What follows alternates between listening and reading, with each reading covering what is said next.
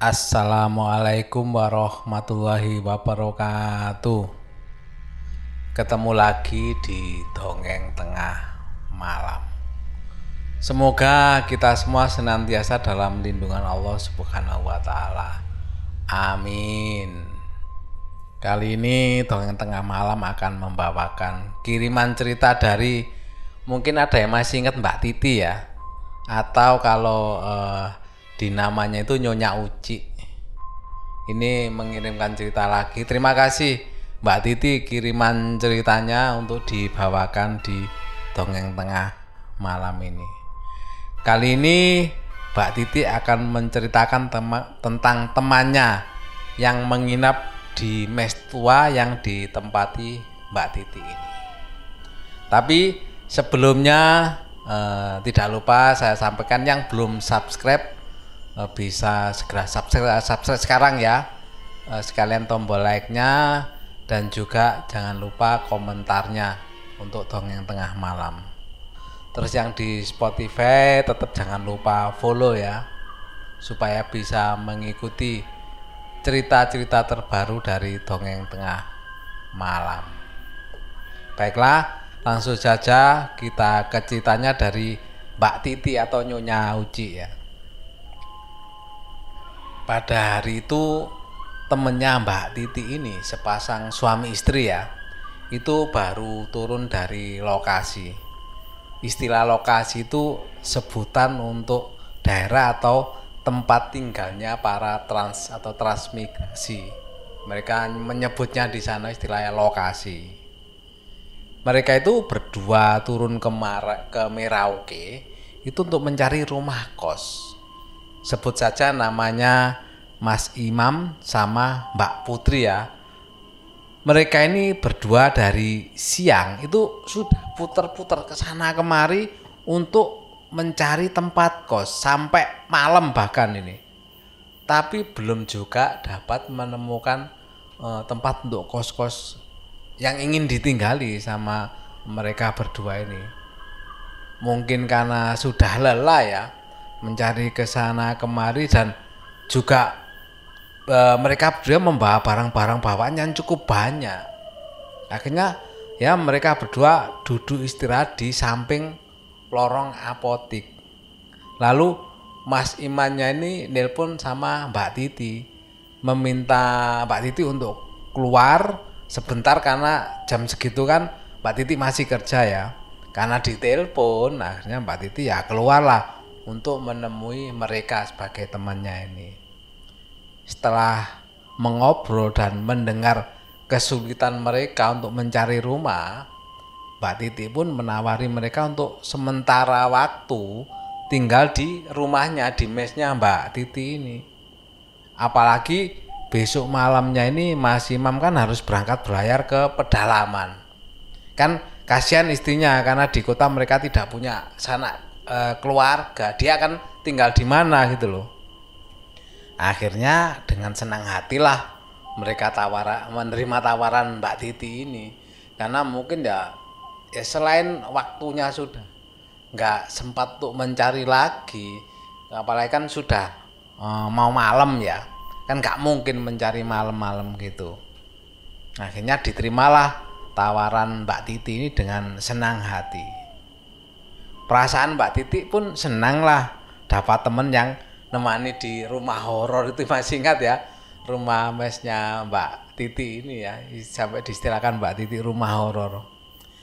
Saat masuk ke rumah mereka ini berdua terheran-heran melihat keberaniannya Mbak Titi tinggal sendirian di rumah sebesar itu.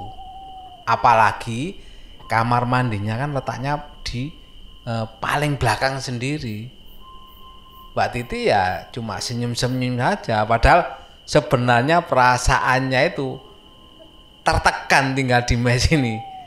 Lalu Mbak Titi pun nawari mau istirahat di kamarnya Mbak Titi atau di kamar tengah? Itu kamar dulu yang awal cerita Mbak Titi yang ditemati kamarnya Pak Abi itu ya. Barangkali yang enggak ingat bisa uh, cari ya cerita mes tua dari Mbak Titi ini maksudnya Mbak Titik nawari istirahat di kamarnya itu biar aman sebenarnya. Karena mereka kan eh, belum tahu apa yang sesungguhnya sering terjadi di rumah ini apalagi di malam hari. Ternyata mereka berdua memilih istirahat di kamarnya Pak Abi atau kamar tengah ini. Mungkin sungkan lah sama Mbak Titi ya. Ya sudah akhirnya Mbak Titi pun mengantar mereka ke kamar tengah walaupun ya sumpah kata Mbak Titi deg-degan bulu kuduknya itu mulai merinding karena di kamar tengah ini setiap malam itu ada terdengar suara seperti gasing berputar. Entah siapa yang bermain-main di situ katanya Mbak Titi. Mbak Titi sampai nggak berani cerita ke Mas Iman dan jujur Mbak Titi pun belum pernah sekalipun membuka kamar ini meski sudah lama tinggal di Mas ini ya. Dan baru kali ini Mbak Titi masuk ke kamar tengah. Memang kamarnya dua kali lebih luas dari kamarnya yang ditinggali Mbak Titi ya. Di pojok ke jendela itu ada tempat tidur untuk satu orang atau single bed dan lemari pakaian itu saja. Jadi terlihat oblong-oblong istilah orang Jawa. Jadi kelihatan luas gitu loh. Karena memang kamarnya kan memang besar ya. Dengan diisi dipannya single bed kan otomatis agak kecil. Jadi kelihatan memang benar-benar luas setelah melihat-lihat kemudian Mbak Titi pun iseng-iseng coba cek grendelnya jendela di situ ternyata terkunci tapi kenapa Mbak Titi sering mendengar suara jendela yang dibuka dan seperti tertiup angin kencang sampai bunyinya terdengar blak blak blak. Setiap malamnya yang didengar Mbak Titi ya. Nggak tahu sebenarnya jendela ini atau karena jendela jelas-jelas terkunci gitu cek eh, Mbak Titi ini. Tapi yang nggak tahu lah padahal perasaan Mbak Titi ya di di jendela kamar ini yang kamar tengah ini yang suaranya jendela seperti terbuka itu.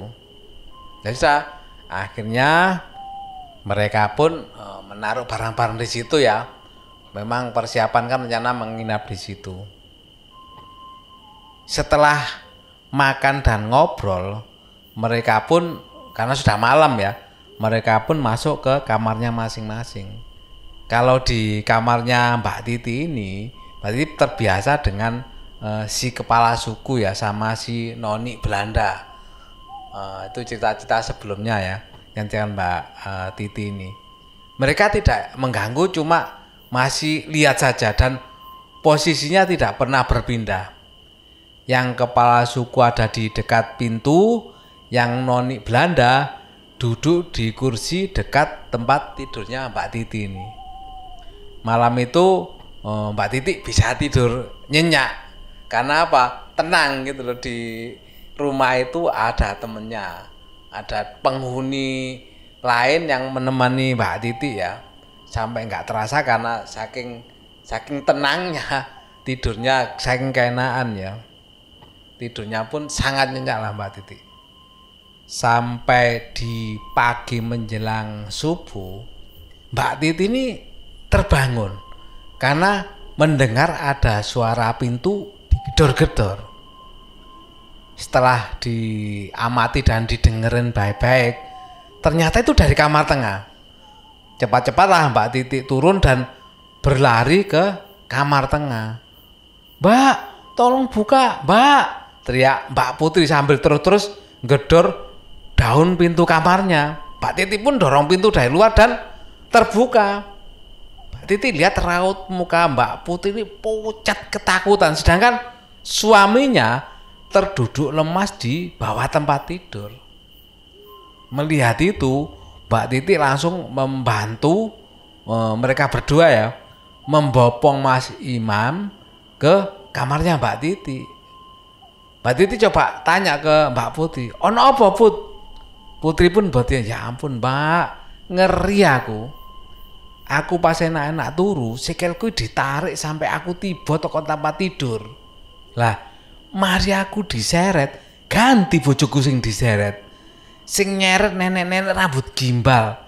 Tak coba nyalano lampu, lah kok mati. Wis tak cetak-cetek bolak-balik sampai aku rasanya putus asa. yo tetep ora iso nyala. Lah aku arep mlayu metu lah kok kekunci lawange. Aku terpaksa gedar-gedor, Mbak. Maksudnya ya. Jadi eh, Mbak Putri ini pas enak-enak tidur, itu kakinya ditarik sampai eh, Mbak Titi ini terjatuh dari tempat tidur. Setelah itu suaminya pun diseret. Lah yang nyeret ini adalah nenek-nenek yang berambut gimbal. Karena takut Mbak eh, Mbak Putri ini mencoba menyalakan lampunya sampai di apa saklannya di on off ya cetak-cetak ya istilahnya itu sampai putus asa ya itu nggak bisa nyala. Lah terus Mbak Putri mau lari lari keluar. Lah kok oh, pintunya itu terkunci? Makanya Mbak Putri terpaksa gedor-gedor mendengar cerita dari Mbak Putri ini Mbak Titi ya kaget lah. Dan nggak bisa ngomong apa-apa. Karena tadi pintunya itu dibuka dengan mudah dan tidak terkunci. Mbak Titi mencoba menenangkan mereka berdua, memberinya minum dan meminta mereka tidur di kamarnya eh, Mbak Titi saja. Sedangkan Mas Iman ini sepertinya masih kelihatan shock dengan kejadian yang barusan dialaminya. Sampai esok paginya setelah kondisi badannya sudah agak baik, Mas Iman ini berangkat ke pelabuhan. Sementara istrinya masih tinggal di mes dengan Mbak Titi ini. Saat pagi sampai siang Mbak Titi kan eh, ditinggal kerja sama Mbak Titi ya. Nggak masalah Mbak Putri tinggal sendirian di rumah. Tapi sore hari Mbak Titi harus kembali kerja sampai malam. Itu yang bikin hatinya Titi ini ketir-ketir.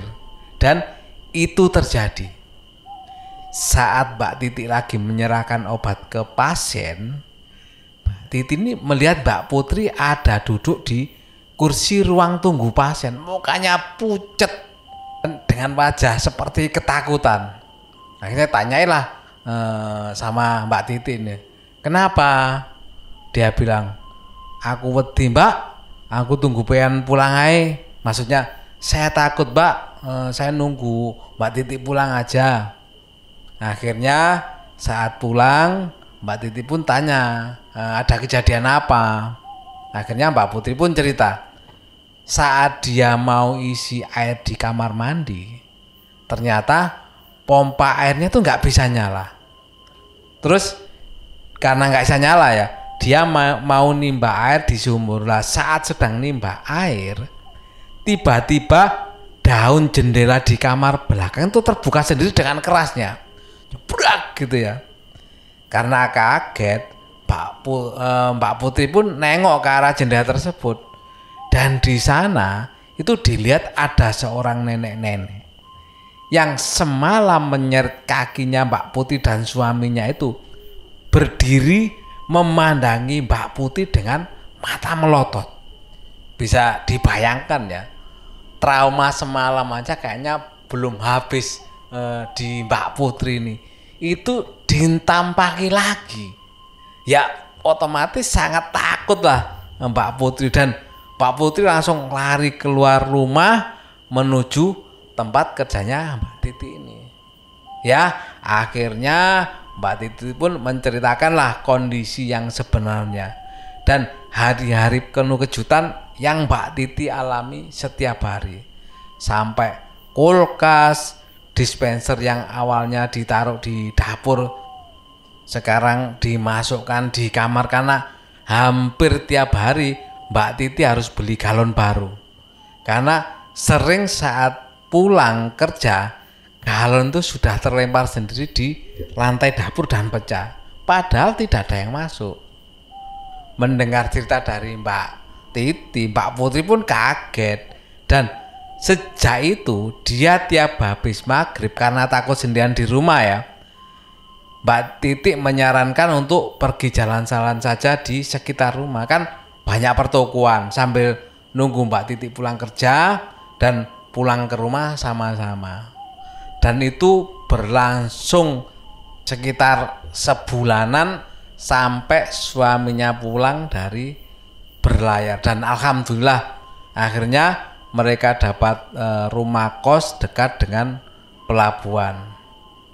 Dan semenjak itu tidak ada teman lagi yang mau main ke rumah karena takut.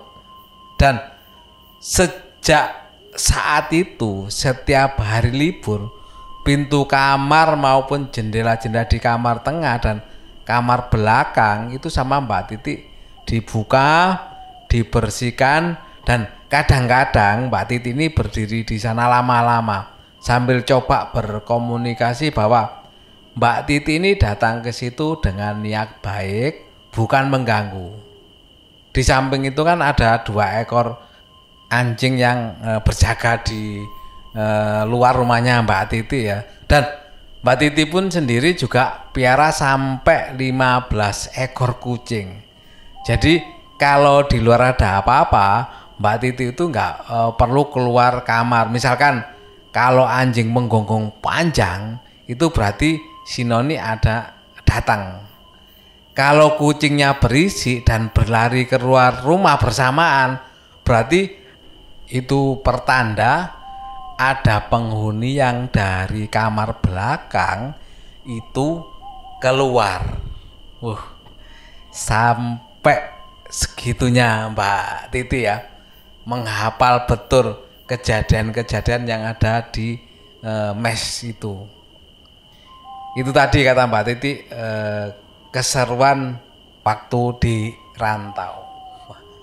Kalau menurut saya bukan keseruan itu Mbak Titi itu teror itu kalau menurut saya tapi menurut Mbak Titi adalah keseruan karena menurut Mbak Titi di mana pun berada pasti penghuni tak kasat mata itu ada tapi selama kita yakin kepada Tuhan pasti kita akan selalu dalam lindungannya betul amin betul sekali eh, Mbak Titi dan terima kasih juga atas doanya ya ini doa Mbak Titi untuk Pak D. Semoga Pak D senantiasa berlimpah berkah dan rahmat serta rezeki yang tidak pernah putus. Amin. Amin sekali Mbak Titi atas doa-doanya. Dan terakhir Mbak Titi mengas eh, kasih catatan ya. Tunggu kesuruhan berikutnya Pak D. Waduh, saya tunggu, ditunggu sekali Mbak Titi cerita keseruan eh, yang lainnya dari cerita mes yang ditinggali Mbak Titi waktu di rantau.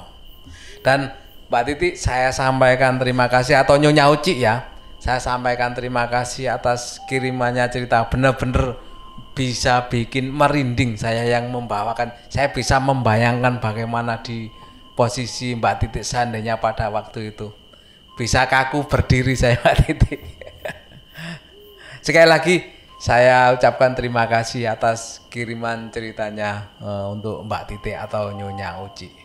Dan untuk uh, sedulur yang lain barangkali ada yang cerita seperti Mbak Titi ini bisa kirim ceritanya di email ya.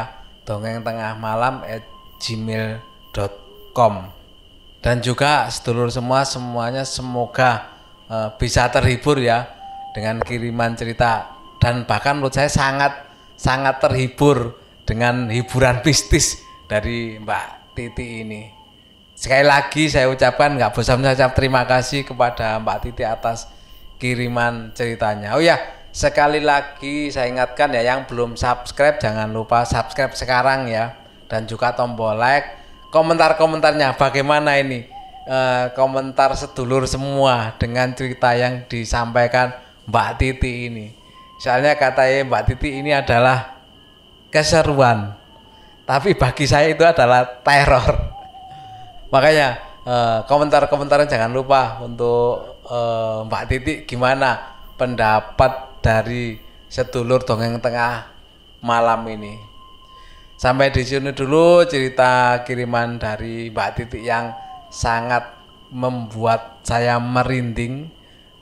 Kalau mengingat tempatnya kalau membayangkan tempatnya di mana Mbak Titik pada waktu itu berada. Dan saya akhiri wassalamualaikum warahmatullahi wabarakatuh